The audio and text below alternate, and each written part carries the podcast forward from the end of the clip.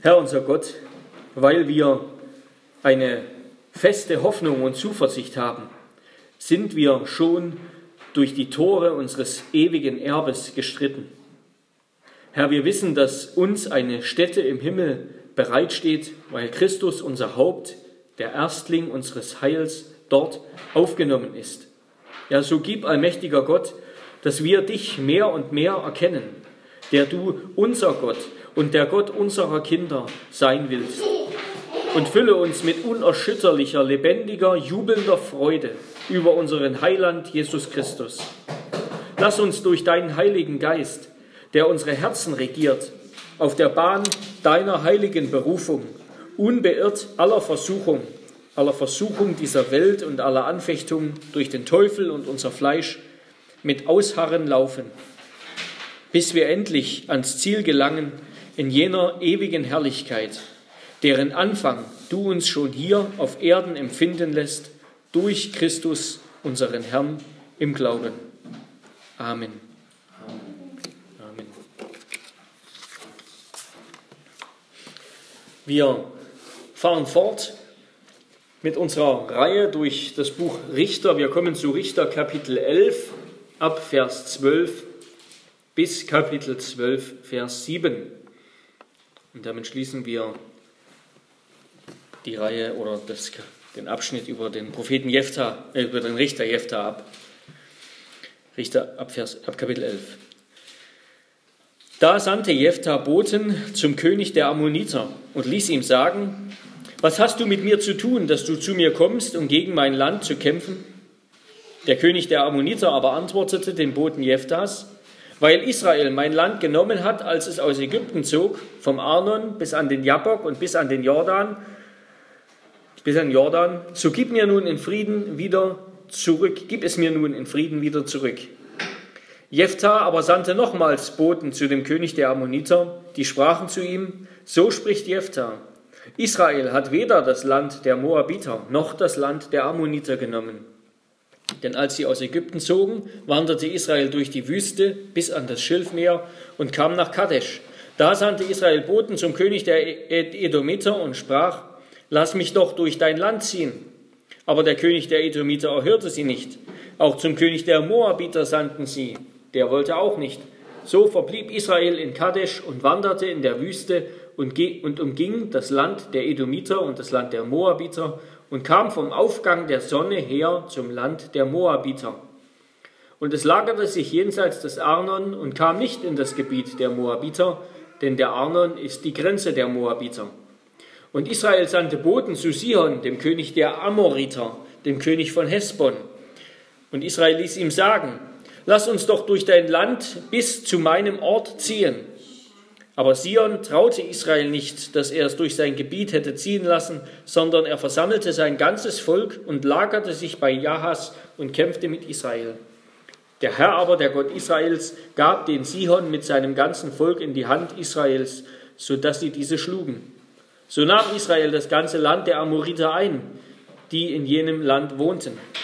Und sie nahmen das Gebiet der Amoriter ein, vom Arnon bis an den Jabbok und von der Wüste bis an den Jordan. So hat nun der Herr, der Gott Israels, die Amoriter vor seinem Volk Israel vertrieben. Und du willst es vertreiben? Ist es nicht so, wenn dein Gott Chemosh dir etwas einzunehmen gibt, nimmst du es nicht in Besitz? Was nun der Herr, unser Gott, vor uns vertrieben hat, das nehmen wir auch in Besitz. Oder bist du etwa besser als Balak, der Sohn Zippors, der König der Moabiter? Hat der auch je mit Israel einen Rechtsstreit geführt oder gekämpft?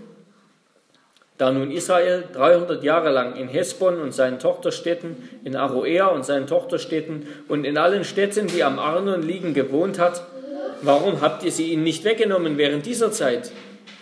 Ich habe nicht gegen dich gesündigt, sondern du handelst böse an mir, dass du Krieg gegen mich führst. Der Herr, der Richter, soll heute ein Urteil fällen zwischen den Kindern Israels und den Kindern Ammons. Aber der König der Ammoniter hörte nicht auf die Worte Jephthas, die er ihm sagen ließ. Da kam der Geist des Herrn auf Jephthah, und er zog durch Gilead und Manasse und zog durch Mitzbah, das in Gilead liegt, und von Mitzbah, das in Gilead liegt, zog er gegen die Ammoniter. Und Jephthah gelobte dem Herrn ein Gelübde und sprach, wenn du die Ammoniter wirklich in meine Hand gibst, so soll das, was zu meiner Haustür heraus mir entgegenkommt, wenn ich in Frieden von den Ammonitern zurückkehre, dem Herrn gehören und ich will es als Brandopfer darbringen. So zog Jephthah gegen die Ammoniter, um gegen sie zu kämpfen. Und der Herr gab sie in seine Hand. Und er schlug sie von Aroer an bis nach Minit, bis man nach Minit kommt. 20 Städte und bis nach Abel Keramim in, in einer sehr großen Schlacht. Da wurden die Kinder Ammons von den Kindern Israels gedemütigt. Als nun Jephthah nach Mitzbah zu seinem Haus kam, siehe, da trat seine Tochter heraus, ihm entgegen mit Tamburinen und Reigen. Sie war aber sein einziges Kind und er hatte sonst weder Sohn noch Tochter. Und es geschah, als er sie sah, da zerriss er seine Kleider und sprach, Ach meine Tochter, wie tief beugst du mich nieder und betrübst du mich? Denn ich habe meinen Mund dem Herrn gegenüber aufgetan und kann es nicht widerrufen. Sie aber sprach zu ihm, Mein Vater, hast du deinen Mund dem Herrn gegenüber aufgetan, so handle an mir, wie es aus deinem Mund gegangen ist, nachdem der Herr dich an deinen Feinden, den Ammonitern, gerecht hat. Und sie sprach zu ihrem Vater, das werde mir gestattet, dass du mir zwei Monate lang Zeit lässt, damit ich auf die Berge gehen und über meine Ehelosigkeit mit meinen Freundinnen weinen kann. Und er sprach, geh hin. Und er ließ sie zwei Monate lang frei. Da ging sie hin und mit, mit ihren Freundinnen und weinte auf den Bergen über ihre Ehelosigkeit. Und nach zwei Monaten kam sie wieder zu ihrem Vater und er vollzog an ihr das Gelübde, das er gelobt hatte. Und sie hatte nie einen Mann erkannt, Daher wurde es Brauch in Israel, dass die Töchter Israels jährlich hingehen, um die Tochter Jephthas des Gileaditers zu besingen, vier Tage im Jahr. Und die Männer von Ephraim wurden aufgeboten und zogen nordwärts und sprachen zu Jephthah, Warum bist du in den Kampf gezogen gegen die Ammoniter und hast uns nicht gerufen, dass wir mit dir hinziehen? Wir wollen dein Haus samt dir mit Feuer verbrennen. Jephthah sprach zu ihnen, ich und mein Volk hatten einen harten Streit mit den Ammonitern, und ich rief euch auf, aber ihr halft mir nicht aus ihren Händen. Als ich nun sah, dass ihr nicht helfen wolltet, wagte ich mein Leben und zog gegen die Ammoniter, und der Herr gab sie in meine Hand. Warum kommt ihr nun zu mir herauf, um mit mir zu kämpfen? Und Jephthah sammelte alle Männer von Gilead und kämpfte gegen Ephraim. Und die Männer von Gilead schlugen Ephraim, denn diese hatten gesagt, ihr seid Flüchtlinge aus Ephraim, denn Gilead liegt mitten in Ephraim und Manasse. Und Gilead besetzte die Pforten des Jordans vor Ephraim. Wenn nun einer von den Flüchtlingen Ephraims sprach, lass mich hinübergehen, so sprachen die Männer von Gilead zu ihm, bist du ein Ephraimiter? Wenn er dann antwortete, nein, ließen sie ihn sprechen, Schibolet, Sprach er aber Sibolet, weil er es nicht richtig aussprechen konnte, dann ergriffen sie ihn und erschlugen ihn an den Furten des Jordans, sodass zu der Zeit von Ephraim fielen 42.000. Jephthah aber richtete Israel sechs Jahre. Und Jephthah, der Gileaditer, starb und wurde begraben in seiner Stadt in Gilead. Wort des lebendigen Gottes. Liebe Geschwister, Gemeinde des Herrn Jesus Christus. Ja, wir haben jetzt bereits die halbe Geschichte oder über die halbe Geschichte der Richter hinter uns. Wir schließen mit dem vorletzten, der großen Richter ab, wenngleich Jephthah bezeichnenderweise der Richter mit der kürzesten Regierungszeit war von allen, auch von den kleineren. Also wir schließen mit dem vorletzten der Richter ab und wir haben beobachtet, wie Israel aus einem siegreichen, von einer siegreichen Nation, einer gesegneten Nation, die sie waren unter Josua, abgefallen ist bis zu diesem Punkt und noch weiter abfallen wird in diesem Buch, weil sie sich von Gott abgewendet haben, ihm nicht mehr gedient hatten, sondern Götzen gedient haben. Ja, mit jeder Seite, die wir in diesem Buch umschlagen, fällt Israel weiter vom Ideal, weiter von Gott ab und verwandelt sich mehr in etwas, das wir heute in unserer Gesellschaft kennen. In, ein, in eine Gesellschaft, eine Kultur, ein Volk, das eigentlich mit Gott nichts mehr am Hut hat.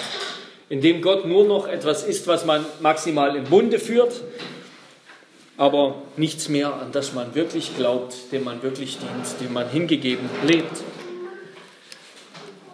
Also dieses Buch und auch die Richter, die die wie eine Art Spiegel Israels sind, ja, in denen sich die Gottlosigkeit und der Verfall Israels widerspiegelt. Wir haben ja schon gesagt, jeder Richter wird ein bisschen schlechter, angefangen von Othniel, dem eigentlich fehlerfreien Ideal, wird jeder Richter immer gottloser und richtet immer mehr Schaden an in seinem, mit seinem Handeln. Also einerseits fällt das Volk zunehmend von Gott ab und die Richter sind ein Spiegel dieses Abfalls. Andererseits ist dieses Buch auch ein großes Zeugnis der Gnade Gottes, dass Gott die ganze Zeit über in seiner Gnade und Treue das Volk rettet und erlöst und sich seines Volkes immer wieder annimmt, immer wieder annimmt. Und es ist interessant, was wir hier gesehen haben, dass Gott nicht an den Völkern um Israel her in erster Linie oder interessiert ist in gleicher Weise wie an Israel. Ja, die Völker um Israel her sind natürlich viel schlimmer. Ja, dort ist dieser ganze Götzendienst, den Israel oder kommt dieser ganze Götzendienst her, den Israel lernt. Israel nimmt immer wieder die Götzen ihrer der umliegenden Völker an, gerade der Völker, die sie unterdrücken die ihnen schaden. Und dort kommt ihr Götzendienst her. Aber Gott blickt nicht auf diese Völker, sondern er schaut auf sein Volk. Er schaut auf seine Braut, auf sein Bundesvolk. Er ist an der Heiligkeit Israels interessiert. Die, die Unheiligkeit der anderen Völker interessiert sozusagen nicht. Sie sind schon gerichtet. Sie haben keine Gnade empfangen. Und deshalb ist Israels eigentliches Problem auch nicht die anderen Völker, nicht der Krieg, in den sie immer wieder hineingeraten, nicht die Unterdrückung, sondern ihre eigene Haltung zu Gott. Ihr eigener Glaube und Gehorsam ist das eigentliche Thema des Buches. Nicht die Unterdrückung, nicht die Kriege, nicht das Leid, das sie erfahren von anderen.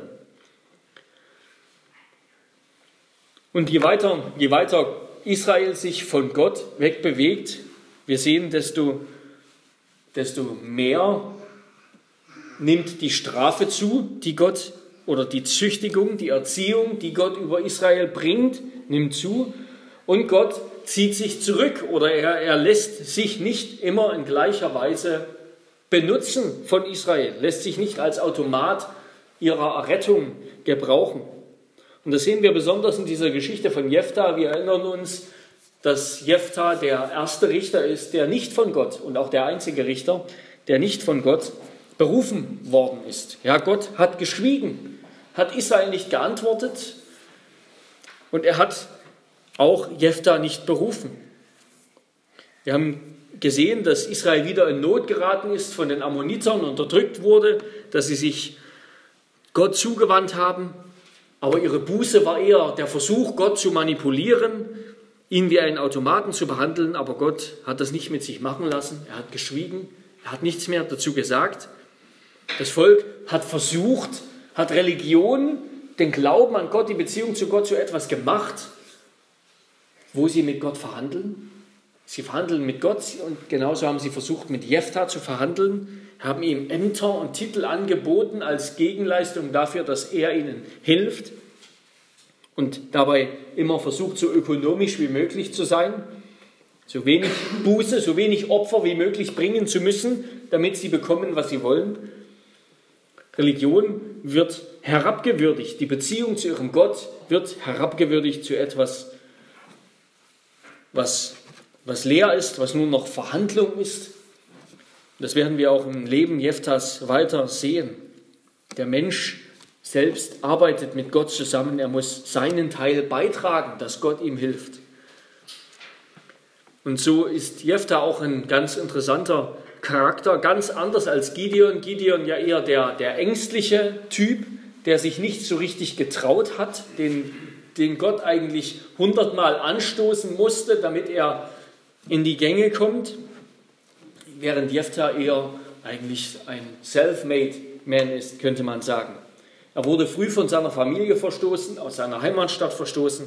Er musste sich selbst durchschlagen, sich selbst beweisen, wurde mit einer Truppe von Freischärlern zum erfolgreichen Räuberhauptmann.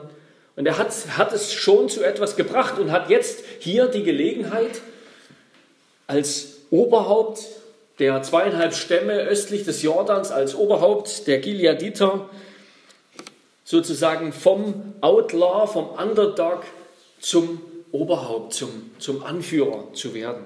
Jefta hat hier die Chance seines Lebens, etwas aus sich, etwas aus seinem Leben zu machen.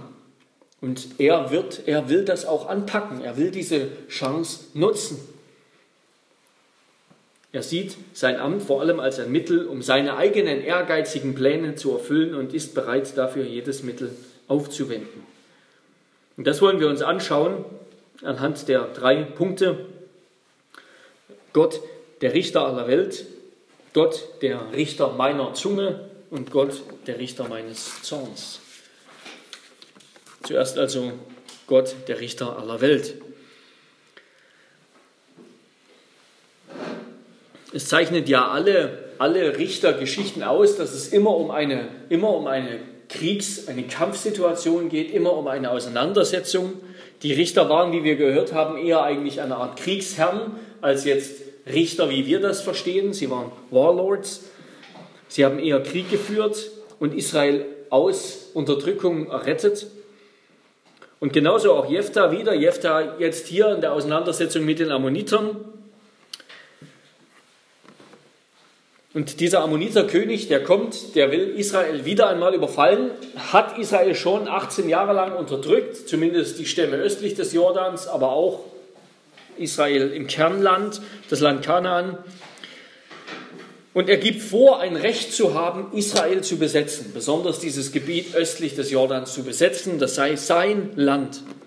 Und Jephthah gerät in einen Dialog oder kommt in einen Dialog mit ihm, in einen langen, scharfsinnigen Dialog, in dem er ihm beweist, dass er lügt, ja, dass die Ammoniter kein Recht haben, das Land zu besetzen, weil, sie, weil es ihnen noch niemals gehört hat.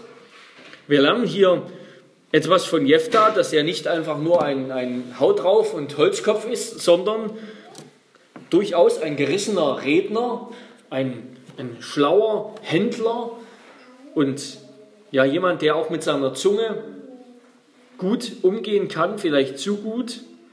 Das hat sich schon angedeutet im Handel mit Israel. Ja, er hat, er hat im Handel mit den ältesten Gileads wirklich den besten Posten herausge, herausgehandelt sozusagen. Und jetzt auch hier ist er ein scharfsinniger, ein scharfsinniger Redner. Ja, er gibt die Geschichte Israels wieder. Wir Vielleicht erinnern wir uns an diese ganze Geschichte. Ja, Israel ist aus Ägypten gekommen. Sie, sie durften aufgrund ihrer Untreue nicht in das Land einziehen. Deshalb mussten sie dann 40 Jahre in der Wüste umherwandern. Und Gott wollte sie durch das Land Edom und durch das Land Moab führen, dass sie von Osten her dann nach Kanaan reinkommen. Aber die Könige der Edomiter und Moabs haben sie nicht reingelassen. Gott wollte nicht, dass sie diese Königreiche besetzen, erobern. Denn wir erinnern uns, Edom, Moab, Ammon, das sind alles irgendwie Verwandte mit Abraham. Ja? Äh, Lot war ein Verwandter Abrahams und von Lot her kommen diese beiden Stämme, Ammon und Moab, die Lots Töchter mit ihm gezeugt haben.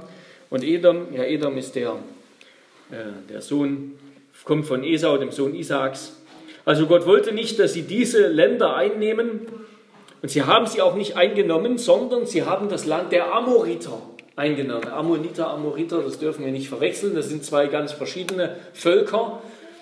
Sie haben das Land der Amoriter eingenommen und Gott hat ihnen in seiner Gnade geschenkt, dieses Land zu besetzen. Ja, es waren nicht die Götter dieser Völker, es waren nicht die Götter der Moabiter oder der Ammoniter, der Edomiter, die sie bewahrt haben, sondern Jephthah sagt, nein, es war Gott, der Herr, es war unser Gott, der euch bewahrt hat. Es war unser Gott, der euch bewahrt hat. Es war unser Gott, der uns in dieses Land geführt hat. Unser Gott ist souverän. Unser Gott hat uns dieses Land geschenkt und er hat damals sogar euer Land und eure Völker bewahrt. Das waren nicht eure Götter. Das Erste, was wir hier lernen, ist, dass Jephthah betont, dass Gott souverän ist. Ja, Gott ist der, der in der Geschichte regiert. Er ist der Richter über alle Völker und Nationen.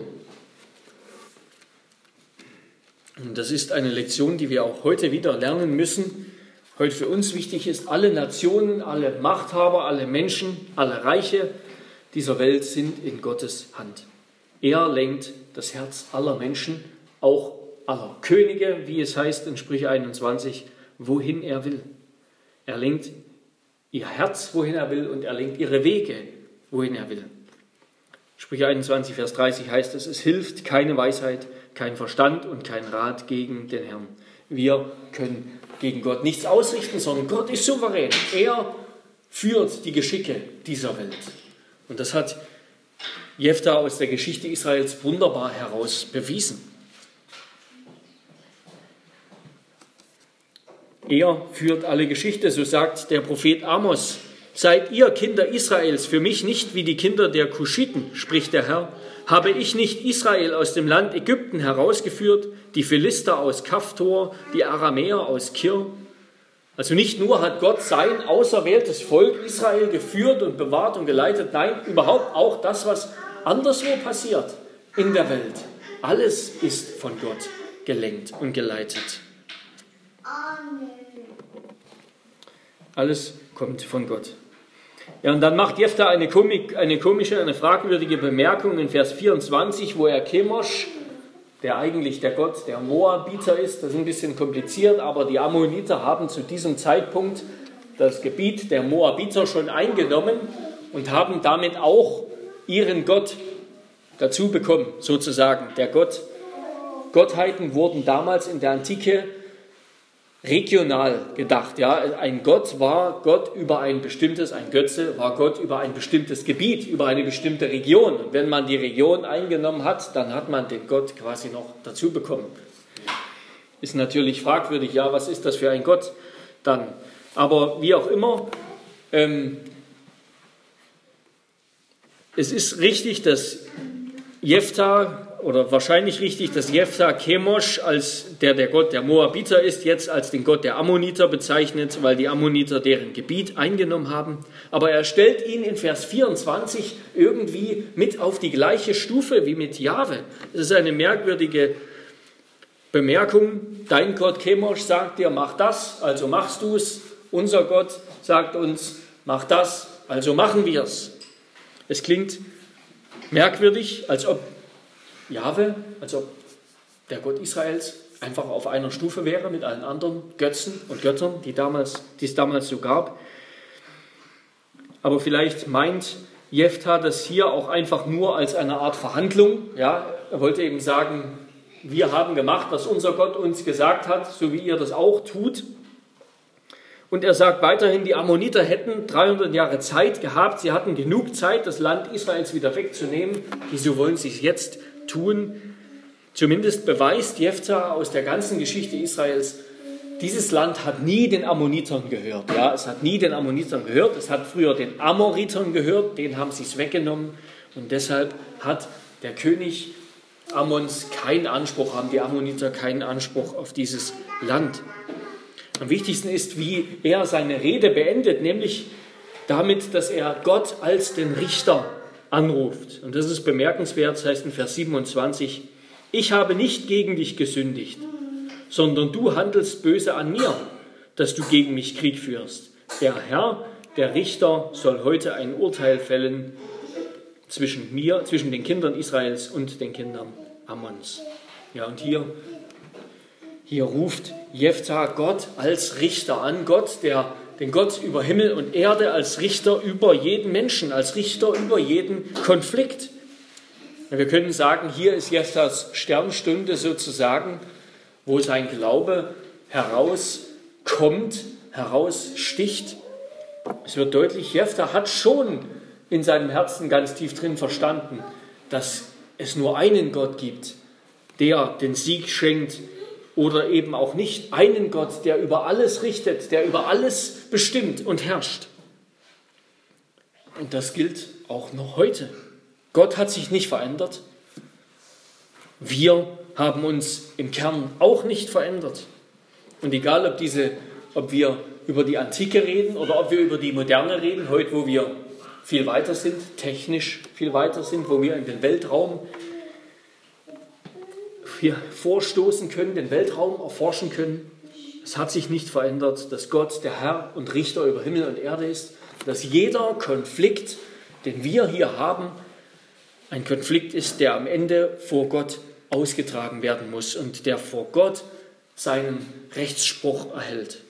Jede Auseinandersetzung, jeder Streit zwischen Menschen, zwischen Ehepartnern, zwischen Familien, zwischen Stämmen, Völkern und Nationen wird am Ende vor Gott kommen und Gott wird ein Urteil darüber fällen, was richtig ist. Gerecht sind wir also nicht in unseren eigenen Augen. Sind wir nicht, wenn wir in unseren eigenen Augen gerecht sind, sondern gerecht sind wir, wenn wir in Gottes Augen gerecht sind. Richtig ist etwas, wenn es in Gottes Augen richtig ist und nicht, wenn wir es für richtig halten, sagt Jephthah. Wird hier deutlich. Ja, Christus ist der Richter, der vor der Tür steht, der jeden Menschen richten wird. Denn wir alle müssen, sagt Paulus, vor dem Richterstuhl des Christus offenbar werden, damit jeder das empfängt, was er durch den Leib gewirkt hat, es sei gut oder böse. Ihm muss, wie wir am Anfang des Gottesdienstes gehört haben, im Ruf zur Anbetung, ihm muss sich jedes Knie beugen und jede Stimme ihm schwören. Ja, Im Gericht Gottes wird Gott unser Leben vor sich stellen, wird Gott die Auseinandersetzung zwischen uns und ihm bewerten und wird Gott unser ganzes Leben bewerten. Und alles, was wir getan haben, unser Werk, sei es gut oder böse, wird als Ausdruck unseres Herzens, als Ausdruck unseres Glaubens von Gott bewertet. Und wie Paulus das hier sagt, an anderen Stellen müssen wir immer wieder, Paulus sagt und auch Hebräer und andere, unser Werk, also eben nicht Werke, es geht nicht um die Vielzahl guter Werke oder auch nicht guter Werke, die Gott bewertet, sondern Gott blickt unser Leben an und sieht, ob es gut war oder nicht gut war. Ob unser Werk, alles, was wir getan haben, gesagt haben, wie wir gelebt haben, ob das gut war oder nicht gut war. Und wann war es gut? Es war gut, wenn wir geglaubt haben an Jesus Christus, im Glauben Gerechtigkeit empfangen haben und aus Glauben gelebt haben. Dann war es gut. Jeder Mensch, jedes Volk, jede Nation und Gruppierung steht und fällt am Ende vor Gott, nicht vor sich selbst. Und das haben wir als Christen den Menschen, das müssen wir den Menschen wieder sagen. Du lebst vor Gott. Was du entscheidest, musst du vor Gott entscheiden.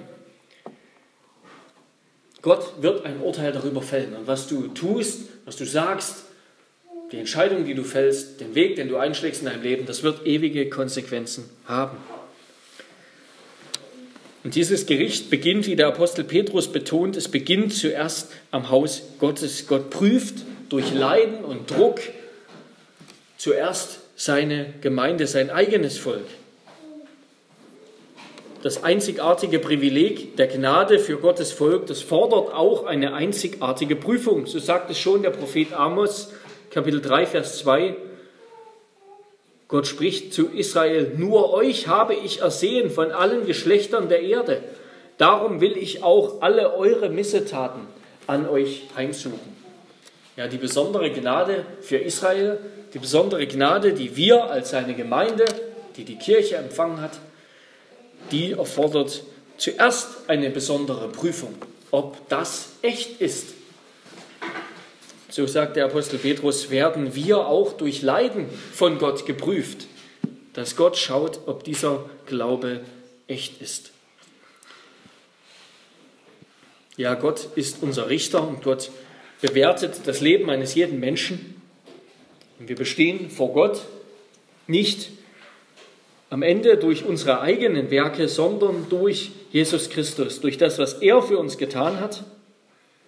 Und wenn wir aus Glauben an Jesus Christus leben, wenn Glaube die Triebkraft ist, wenn, wenn Glaube die Herzenshaltung, die Haltung unseres Herzens ist, dann wird auch das, was aus unseren Herzen kommt, wird auch unser Werk, auch das, was wir tun und sagen, anders sein.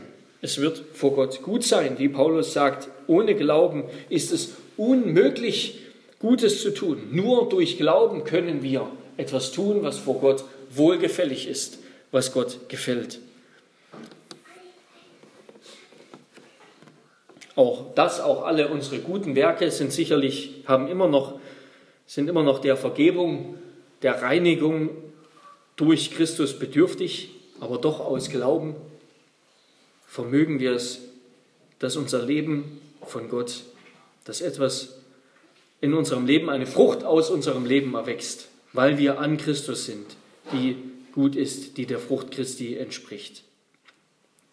Ja, wie Jesus sagt in Johannes 15, wenn wir, wenn wir in ihm bleiben, durch Glauben, dann werden wir viel Frucht bringen.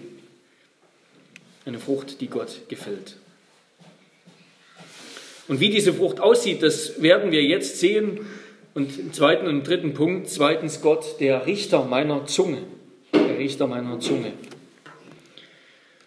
Ja, hier sind wir auf dem Höhepunkt des Lebens Jeftas in seiner Sternstunde. Hier hat er wirklich, redet er mal als so, wie er aus Glauben, dass er etwas verstanden hat, wer Gott eigentlich ist und was das bedeutet.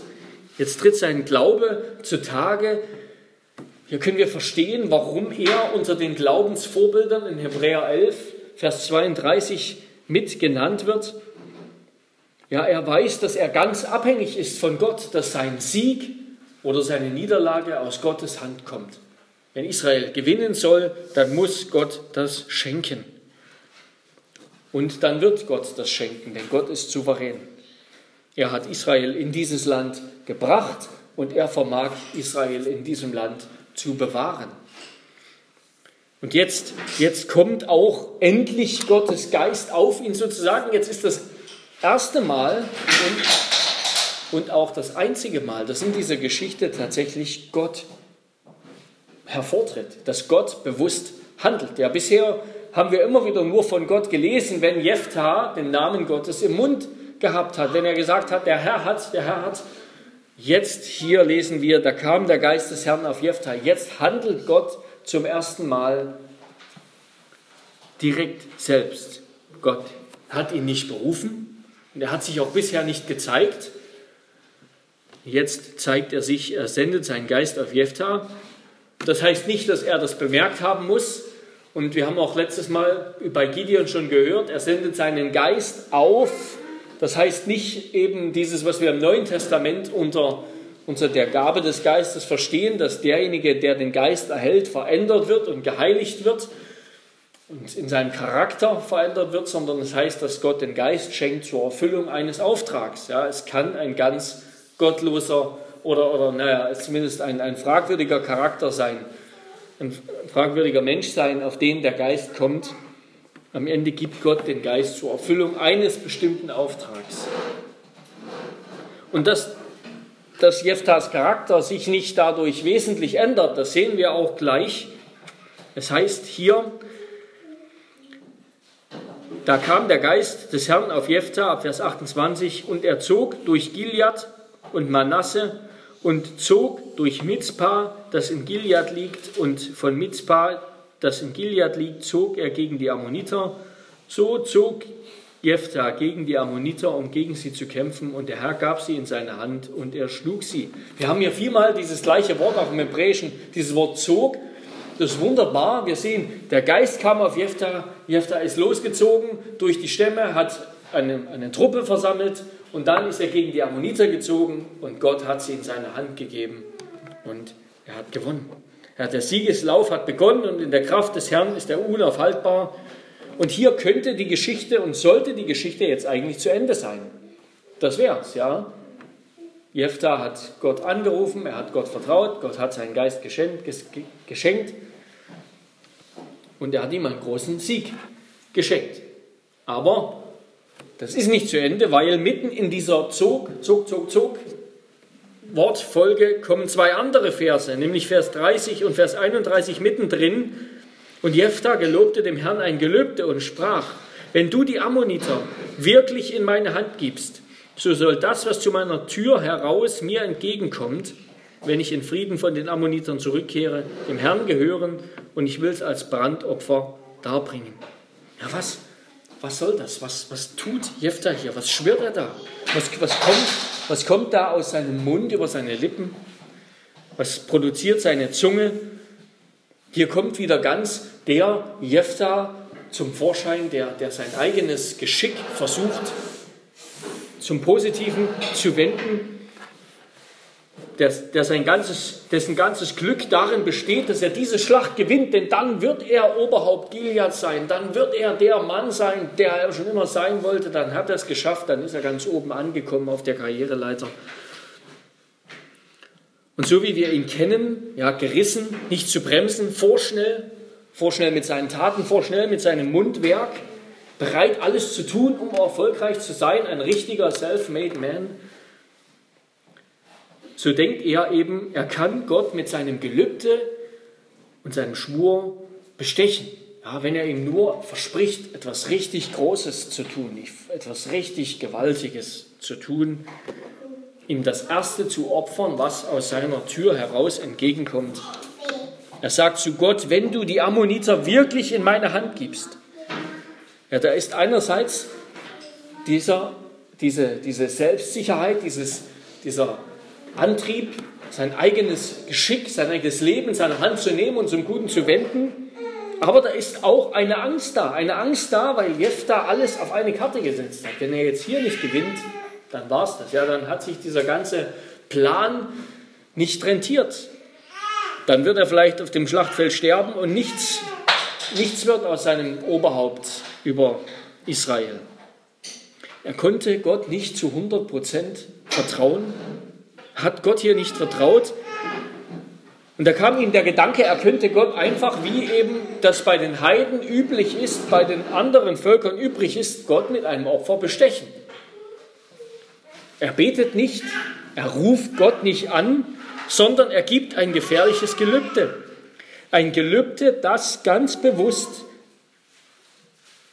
menschliche Opfer einkalkuliert. Denn dieses Wort, das, was zu meiner Tür Haustür heraus, erstmal Haustür, gut, da könnte es sein, es gab damals in der Antike war das so, dass in den Häusern, dass die Häuser so gebaut waren, dass die Tiere teilweise im Winter dann mit im Haus waren. Aber dieses Wort für entgegenkommen oder eigentlich treffen, das bezieht sich normalerweise auf Menschen im Hebräischen. Also Jephtha gelobt schwört bewusst und berechnend, er setzt alles auf eine Karte, ist bereit, den höchsten Preis zu zahlen. Natürlich wünscht er sich das nicht, dass das passiert dann, aber er kalkuliert doch das Risiko ein, dass da ein Mensch aus seiner Tür herauskommt. Und was lernen wir? Erstens, Gott lässt sich nicht bestechen, sondern allein erbitten. Nicht Werke, sondern Glaube und Buße sind es, die der Herr in erster Linie fordert. Opfer sind im Alten Testament niemals wie bei den Völkern rundherum ein Versuch, Gott zu bestechen, sondern wenn überhaupt sind sie Ausdruck unserer Bitte, Ausdruck des Gebets. So sollten wir eher zu Gott kommen wie David, der in seiner Not zu Gott kommt in Psalm 13 wie lange, o oh Herr, willst du mich ganz vergessen? Wie lange verbirgst du dein Angesicht vor mir? Wie lange soll ich Sorge hegen in meiner Seele, Kummer in meinem Herzen Tag für Tag? Wie lange soll mein Feind sich über mich erheben? Also er ist in einer Notlage, ja, und was tut er? Schau her und erhöre mich, Herr mein Gott. Er bittet, dass mein Feind nicht sagen kann, ich habe ihn überwältigt und meine Widersacher nicht frohlocken, weil ich wanke.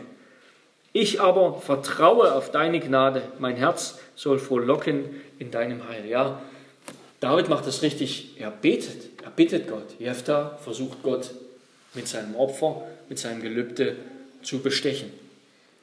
Das Opfer ist nicht und war auch nie im Alten Testament der Versuch, Gott zu bestechen, sondern es ist das Eingeständnis, dass wir uns nicht selbst retten können, sondern dass Gott allein uns retten kann. Und er das auch tun will durch einen Stellvertreter. Unser Gott lässt sich gern erbitten, sagt Jakobus. Denn wie ist er? Wie ist Gott? und das hat Jephtha anscheinend auch nicht so richtig verstanden, der Herr, der Herr, der starke Gott, der barmherzig und gnädig ist, langsam zum Zorn und von großer Gnade und Treue. Voll treuer Liebe, ja, dieses Wort Reset im, Alt, im Hebräischen, voll treuer Liebe, voll Loyalität und Erbarmen. Er enttäuscht nicht. Gott enttäuscht uns nicht. Wir brauchen ihn nicht zu bestechen. Er wird uns nicht enttäuschen. Was Jephthah befürchtet, nämlich dass Gott nicht treu ist, dass Gott seinem Volk doch nicht beisteht, was er gerade eben noch gesagt hat, das war unbegründet, was er da sagt. Was er jetzt hier schwört, sein Schwur, sein Gelübde, sind absolut überflüssig. Der Geist Gottes war bereits auf ihn gekommen. Gott hat schon beschlossen, ihm den Sieg zu schenken, Israel den Sieg zu schenken. Gott hatte bereits bestimmt und versprochen. Also seine, sein Bestechungsversuch war unnötig. Wir können Gott nur bitten, nicht bestechen. Zweitens, Gott selbst hat ein Opfer bereitet, das vollkommen ausreichend ist. Ja, aber war Christus dann nicht ein Menschenopfer? Ja, aber doch kein Opfer, das Menschen gebracht haben, um Gott zu bestechen, sondern ein Opfer, das Gott selbst, dessen eigener Sohn vom Vater aus Liebe gesandt wurde, freiwillig sein Leben hingab als stellvertretendes Opfer und Bezahlung unserer Schuld. Ein Opfer, das Gott selbst gebracht hat, ein Opfer, für das der Sohn freiwillig sich hingegeben hat und ein vollkommenes Opfer. Kein Opfer aufs Geratewohl, kein Opfer im Versuch, Gott zu bestechen, sondern ein Opfer, das ganz darauf angelegt war, dass Gott sich erbarmen will, dass Gott selbst es so gemacht hat. Denn wir alle, die wir von Gott gemacht wurden, die wir von Gott dafür gemacht wurden, dass wir ihm dienen. Wir schulden ihm ein Leben. Wir schulden ihm ein Leben des Dienstes, das wir ihm geraubt haben. Unser Leben dass wir dabei zugleich zerstören, weil wir fern von Gott leben, das gehört Gott. Und das muss Gott wieder bekommen. Und wie bekommt er es wieder? Er bekommt es wieder durch das Leben, was für uns gegeben wurde. Durch das Leben des Sohnes Gottes, das Leben Jesu. Außerdem hasst Gott Menschenopfer. Er hasst es, wenn Menschen andere Menschen opfern wider ihren Willen natürlich, um etwas, um damit vor Gott etwas zu verdienen. Es war gerade der Gott der Ammoniter, mit denen Jephthah hier verhandelt, Milkom oder Moloch, der Menschenopfer forderte. So heißt es in Levitikus 18, Vers 21, du sollst auch von deinen Kindern keines hergeben, um es dem Moloch durch das Feuer gehen zu lassen. Ja, Gott hasst Menschenopfer er hat seinem Volk die Tieropfer ja gerade gegeben als absoluten Ersatz für Menschenopfer. Wir erinnern uns an die Passa-Geschichte, dass Gott nach dem Passa eigentlich gesagt hat, alle Erstlinge gehören mir. Der Erstling auch, jeder erstgeborene Sohn einer Familie gehört mir. Aber damit du nicht deinen Sohn opferst, nimm ein Lamm und opfere das. Und Gott war der Einzige, Gott war der Einzige, der Vater, der selbst seinen Sohn tatsächlich geopfert hat. Und Christus, der selbst freiwillig dahingegangen ist und als Opfer gestorben ist. Das ist der Unterschied zwischen Christus und allen anderen. Christus ist freiwillig gestorben und Christus war vollkommen rein und Gott wohlgefällig. Und wie viel mehr hilft Gott also jetzt auch uns, und ist uns treu und liebt uns in Christus auch trotz unserer Sündenschuld. Er vergibt uns bereitwillig, wenn Christus bereits für uns gelitten hat. Ja, und wie viel mehr vergibt Christus, vergibt Gott uns und nimmt Gott uns jetzt an um Jesu Willen, ja, als er schon das Volk Israel im Alten Testament angenommen hat, um ihrer Tieropfer willen.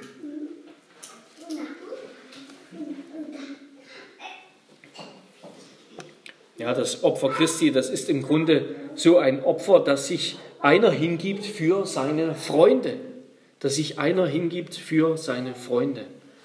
Es gibt keine größere Liebe, sagt Jesus im Johannesevangelium, als die, dass einer stirbt für seine Freunde, für und nicht nur für seine Freunde, sondern auch für die, die mal Feinde waren. So sagt, schreibt der Hebräerbrief, da nun die Kinder an Fleisch und Blut Anteil haben, ist er gleichermaßen dessen teilhaftig geworden, damit er durch den Tod den außer Wirksamkeit setzte, der die Macht des Todes hätte, nämlich den Teufel, und alle diejenigen befreite, die durch Todesfurcht ihr ganzes Leben hindurch in Knechtschaft gehalten wurden. Ja, wir schulden Gott ein Leben. Jeder Mensch schuldet Gott ein Leben. Ein Leben, das Gott uns gegeben hat, um ihm zu dienen. Dass wir ihn geraubt haben in dem Versuch, wie Jefta auch, uns selbst zu dienen.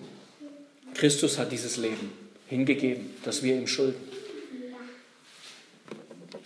Und deshalb sind wir mit Gott im Reinen. Christus hat das Leben gelebt, das Gott von uns fordert. Und deshalb ist es auch nicht nötig, niemals, dass unser Gehorsam, den wir jetzt als Christen bringen, in die Waagschale gelegt wird vor Gott. Niemals wird das in die Waagschale gelegt, denn das reicht sowieso nicht. Auch nicht unser Glaubensgehorsam, der wichtig ist, den Gott wertet als Ausdruck unseres Glaubens. Aber das, was in der Waagschale liegt vor Gott, das Leben, das wir führen sollten, das ist das Leben Jesu und sein Tod als Bezahlung für unser nicht hingegebenes Leben. Und zuletzt dann noch ja, zu dem, was wir bereits gesehen haben. Jefter, Gott lässt sich nicht bestechen, sondern allein bitten. Gott selbst hat ein Opfer bereitet, das ausreicht. Alle anderen Opfer, besonders Menschenopfer, sind unnötig. Und zuletzt hat Jefta unüberlegt geredet und musste deshalb auch die schlimmen Folgen davon tragen. Das, was wir mit unserer Zunge tun und reden, das spiegelt wieder, was in unserem Herzen ist. Ja, das ist ein ganz biblisches Prinzip. Zum Beispiel heißt das in Sprüche 15, Vers 7, die Lippen der Weisen säen Erkenntnis. Das Herz der Narren aber ist unaufrichtig. Ja, hier werden die Lippen, die Zunge mit dem Herz parallel gestellt. Ja, das, was aus unseren Lippen herauskommt, das ist das, was in unserem Herzen drin ist. In Jeftas Fall war das vor allem er selbst. Er hat sich selbst mehr geliebt als seine Familie, als seine Tochter, als seine Frau. Die hätte ja auch rauskommen können. Wenn sie noch lebt, wissen wir nicht. Erfolg und Gewinnen, das war, wie man im Sport manchmal dummerweise sagt, das war für ihn nicht nur alles, es war das Einzige für ihn. Erfolg gewinnen, sich selbst verwirklichen, dahin kommen mit seinem Leben, den Plan verwirklichen, den er hatte, das war für ihn alles. Und genau so, genau so sind die Menschen heute. Genau so. Sich selbst verwirklichen, koste es, was es wolle. Koste es, was es wolle. Dafür müssen auch andere sterben. Dafür werden Kinder abgetrieben. Und das sind nichts anderes als Kinderopfer, Abtreibungen. Nichts anderes. Menschen, Frauen und Männer, die ihre Kinder opfern auf dem Altar ihrer Selbstverwirklichung, ihrer Karriere. Das ist traurig. Wie Jakobus sagt, was wir gelesen haben heute als Gesetzeslesung, wenn jemand unter euch meint, fromm zu sein, seine Zunge aber nicht im Zaum hält, sondern sein Herz betrügt, auch hier wieder dieser Zusammenhang von Zunge und Herz, dessen Frömmigkeit ist wertlos. Ja, wenn wir uns fromm geben, aber dann doch aus unserer Zunge das herauskommt, was wirklich im Herzen ist, dann werden wir bemerken, das ist nur Spiel, nur Schauspiel, nur oberflächliches Geplänkel, keine tiefe, wirkliche Frömmigkeit. So hat Gott das angelegt. Was, was aus unserer Zunge rauskommt, oftmals was unbedacht rauskommt, was dann rauskommt, wenn der Druck groß ist, wenn die, wenn die Angst groß ist, wenn die wenn die Chancen vielleicht auch groß sind, das ist das, was wirklich drin ist in unserem Herzen. Und so war Jeftas Frömmigkeit wertlos. Nicht nur hat er den Schwachen nicht geholfen, sondern er hat sie sogar missbraucht als Opfer, um seine eigenen Ziele zu verwirklichen. Und am Ende kommt es natürlich, ja, wie es kommen muss. Seine Tochter kommt ihm aus dem Haus entgegen in unschuldiger Freude über Gottes Sieg. Ja, man könnte hier noch, noch viel mehr dazu sagen. Erstaunlich ist der Glaube an dieser Stelle, der Glaube und die Hingabe der Tochter, die eigentlich ganz das Gegenteil sind von, dem, von der, dem, der Selbstverwirklichung, dem selbstgefälligen Handeln des Vaters. Die Tochter, die sich sogar hingibt in das, was ihr Vater dem Herrn aus Unglauben und Torheit, weil er Gottes Wort und Gottes Gesetz auch nicht kannte, geschworen hat, sondern Gott wie ein Heidengott behandelt hat. Und hier müssen wir aber dazu fügen, zwar hat seine Tochter ihn dazu ermutigt, seinem Wort gegenüber dem Herrn treu zu bleiben und ihr Leben, wollte ihr Leben dafür hingeben, aber Jephthah hätte trotzdem, und er hätte das tun sollen, ein Opfer dafür bringen können, seinen Schwur nicht zu erfüllen.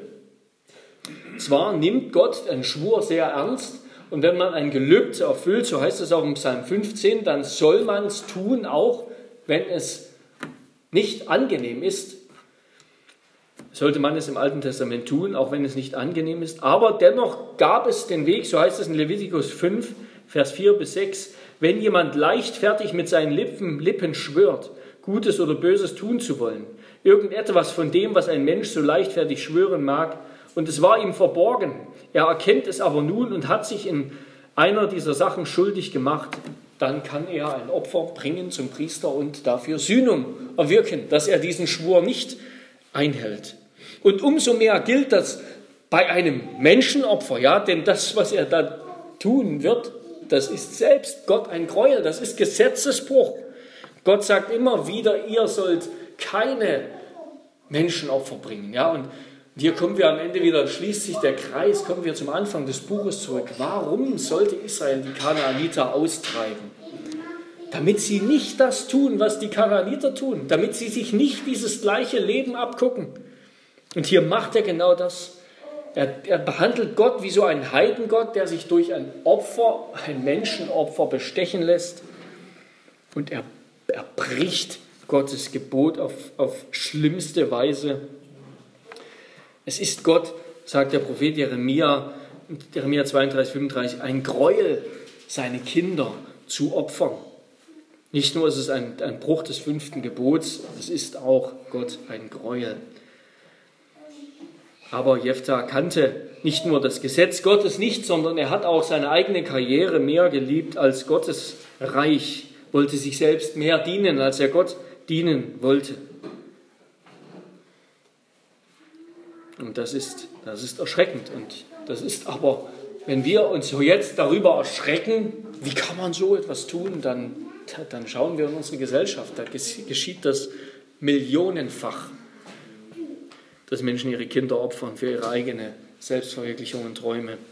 Und dann zuletzt noch kurz, nur nebenher eigentlich zu der Frage, was war jetzt mit dieser Tochter? Hat Jephthah sie tatsächlich geopfert oder gibt es manche, die sagen, auch in manchen Bibeln steht dann so eine Fußnote dazu, die sagen, nein, sie wurde hier in irgendeinen Keuschheitskult oder so äh, eingefügt. Eine Minderheit der Theologen sagte, sie ist eine Art Zölibat eingegangen eben. Sie hatte nie geheiratet und hat das auch danach nicht. Aber die Mehrheit der Theologen geht davon aus, dass Jephthah sie tatsächlich geopfert hat. Und das kommt auch aus dem raus, was in diesem Vers 39 heißt. Da heißt es, und er vollzog an ihr sein Gelübde, das er gelobt hatte. Und das ist eigentlich auch im Hebräischen ziemlich klar dafür, dass er sie geopfert hat. Ja, also er hat, er hat das getan. Ja. Und so, so kann aus unserer Zunge etwas rauskommen, auch wenn wir gläubig sind, wie Jephthah. Ja, wir haben gesehen, er war gläubig. Wir wissen aus dem Neuen Testament, er war gläubig. Kann aus unserer Zunge etwas rauskommen, aus unserem Mund etwas rauskommen, was zerstörerisch ist, was gar nicht dem, der Natur des Glaubens entspricht, was kein gutes, sondern ein schreckliches Werk vor Gott ist. Auch wenn wir dennoch, wenn unser Leben trotzdem in Christus aufgewogen wird, all unsere Ungerechtigkeit und Sünde, auch diese Sünde aufgewogen ist in Christus durch sein Opfer. Gott sei Dank. Und damit zuletzt Gott, der Richter meines Zorns. Ganz kurz noch, am Ende wird dann ein, eine letzte Episode aus Jeftas Richterzeit berichtet, nämlich dass nach dieser Schlacht gegen die Ammoniter, die Ephraimiter, ähm, gekommen sind und meinten, übergangen worden zu sein und nicht an, an, der Ehre, an der Ehre des Sieges Anteil bekommen zu haben. Wir erinnern uns, das war bei Gideon schon genauso. Da hat Gideon gegen die Midianiter gekämpft und danach wollten ihm die Ephraimiter, also dieser Stamm Ephraim aus Israel, ans Leder, weil er sie nicht mit einbezogen hat. Ja, sie waren arrogant und vielleicht dazu auch träge. In beiden Fällen wissen wir nicht, ob Gideon und Jephthah, da wird es uns gar nicht gesagt, ob sie tatsächlich die Ephraimiter gerufen haben. Jephthah sagt, ja, er hat sie berufen, hat sie gerufen in die Schlacht, aber sie kamen nicht. Das wissen wir nicht genau. Zumindest sind sie arrogant, ja, keinerlei Dankbarkeit gegenüber Jephthah und den übrigen Israeliten und erst recht nicht gegenüber Gott, sondern sie machen sich auf und wollen, sagen sie, Jephthas Haus verbrennen. Ja, und das muss ihm natürlich, das muss ihn natürlich bitter erschüttert haben, der gerade die Zukunft seines Hauses ja, zerstört hat, seine Tochter getötet hat. Ähm, kommen sie hin auch noch aus Arroganz, ja, da ist eine Arroganz in Vers 4, sie hatten gesagt, ihr seid Flüchtlinge aus Ephraim, also sie sind sozusagen die besonders tollen, die, die, eigentlichen, die eigentlichen Israeliten, die, die eigentlich von Mose abstammen. Die anderen, die sind vielleicht irgendwie ein unreines Volk. Wir erinnern uns, dass diese Befürchtung ja schon immer da war, schon im Buch Josua, dass diese zweieinhalb Stämme östlich des Jordans als nicht so richtig Israeliten gelten würden, weil sie nicht in Kanaan wohnen. Josua 22 gab es dann so eine Auseinandersetzung. Und genau so führen sich die Israeliten hier auf. Ihr Stamm ist etwas ganz Besonderes. Und das führt dann in einen Stammeskrieg, ja, in einen Krieg, einen Bruderkrieg zwischen den Israeliten. Jefta verhandelt zwar kurz mit ihnen, aber es führt ziemlich schnell, führt es zum Krieg zum Kampf, den Jephtha gewinnt. Ja, Jephtha besiegt die Ephraimiter. Und soweit ist es ja auch gut, soweit ist es nachvollziehbar, ja, sogar Notwehr, damit sie ihn nicht ermorden. Soweit ist es verständlich, aber das reicht Jephtha nicht. Ja, das reicht nicht. Nein, er überholt die fliehenden Ephraimiter und wenn sie dann an die Furten des Jordans kommen, also dort, wo man den Jordan eben durchqueren kann, zurück in ihr Land Ephraim, dort lässt er sie ausfragen und führt diesen Sprachtest mit ihnen durch, ja, dass sie eben dieses Wort Schibolet, was an sich keine Bedeutung hat, das heißt Wasserschwall, aber dass sie dieses Wort sagen müssen, weil sie, wie manche andere Völker im, im, Nahen Osten, eben das SCH als S ausgesprochen haben und lässt quasi durch diesen Test herausfinden, ob sie Ephraimiten sind und damit ein Blutbad anrichten. Ja, 42.000 ermorden. 42.000 ermorden. Dieses Wort Schibolet an sich tut dazu, hat überhaupt keine Bedeutung. Es ist hier einfach nur der Test, die Prüfung. Ja. So könnte man heute irgendein Wort nehmen, da könnte man die Sachsen unter den Niedersachsen identifizieren oder so. Aber Jephthah, ja, Jephthah hat nicht nur die Ephraimiter zurückgeschlagen, sondern er hat hier in seinem Zorn, in seinem, in seinem übertriebenen Mutwillen hat er 42.000 Ephraimiter geschlagen, getötet. Auch da handelt er wieder, nicht aus Glauben. Und auch hier lesen wir nichts von Gott. Gott kommt in dieser ganzen Geschichte nicht vor. Gott gibt ihm nicht den Auftrag, das zu tun. Gott wird nur noch von Jephthah im Mund geführt, ja, sozusagen, um, um ein, ein frommes Schauspiel weiterzumachen. Der Herr hat uns den Sieg geschenkt, aber ansonsten handelt er nicht wie einer, der Gott folgt. So heißt es in Sprüche 15, Vers 18, ein zorniger Mann erregt Streit, aber ein langmütiger stillt den Zack. Ja, das, was Jephthah hier tut, das kommt aus der Tiefe seines Herzens. Genauso wie die Torheit aus seinen Lippen heraus aus der Tiefe seines Herzens kam, so kommt auch das Werk seiner Hände hier. aus der Tiefe seines Herzens. Aus dem Zorn, aus dem, aus dem Wunsch und der Gefahr vielleicht, dass er hier, dass seine Machtposition als, als Oberhaupt dieser zweieinhalb Stämme angefochten wird, dass seine, seine Position, das, was er jetzt endlich erreicht hat, verloren geht, handelt er mit menschlichen Mitteln, mit menschlichen Methoden und richtet ein Blutbad an. Auch hier ja, ist er uns wieder ein Negativvorbild, ein Negativvorbild. Genauso wie wir als Christen, die wir tatsächlich Christen sind und glauben, immer noch mit unseren Zungen so oft ja, unweise und töricht sogar ohne Glauben reden, genauso können wir auch mit unseren Händen in Zorn, in Wut, aus, aus eigenen Motiven, selbstsüchtigen Motiven heraus handeln und Dinge anrichten, die gar nicht dem Herrn entsprechen, die gar nicht dem entsprechen, was wir aus Glauben heraus tun sollen. Ja, wie es eben, wie wir gelesen haben, im Gesetz des Herrn, seid schnell zum Hören, langsam zum Reden, langsam zum Zorn, denn der Zorn des Mannes, eines Mannes, verbringt nicht, was gerecht ist vor Gott. Genauso war Jephthah nur ein Hörer des Wortes, aber häufig kein Täter des Wortes. Darum lasst uns beten, dass wir auch Täter des Wortes sein. Des Wortes, das Gott durch seinen Heiligen Geist in uns gepflanzt hat. Ja? Was, jetzt stehen wir da und sagen, wie können wir es besser machen? Wie können wir anders leben? Wir, wir müssen feststellen, dass wir in uns immer noch Sünder sind. Dass wir sind in uns selber nicht besser als Jephthah. Wir sind auch mit unserer Zunge, handeln wir häufig falsch. Mit unseren Händen handeln wir häufig falsch.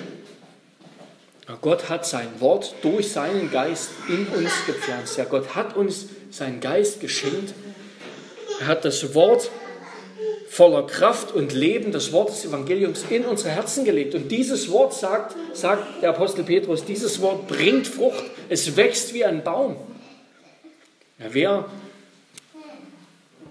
ja, wer das aus dem Wort lebt, aus dem Wort, das Gott in ihn gepflanzt hat und das Gott zu uns spricht, durch seinen Geist, aus, aus Christus lebt, der ist wie ein Baum gepflanzt an Wasserbächen. Ja, das Wort in uns wächst zu einem Baum, der gute Frucht zu bringen vermag.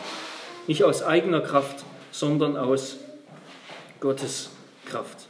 Darum schließe ich mit Jakobus noch einmal, lasst uns daher ablegen, alles, was uns schmutzig macht, was strotzt vor Bosheit und in Sanftmut das Wort annehmen, das in euch eingepflanzt ist. Es vermag eure Seelen zu retten. Seid aber Täter des Wortes und nicht bloß Hörer, die sich selbst betrügen. Amen.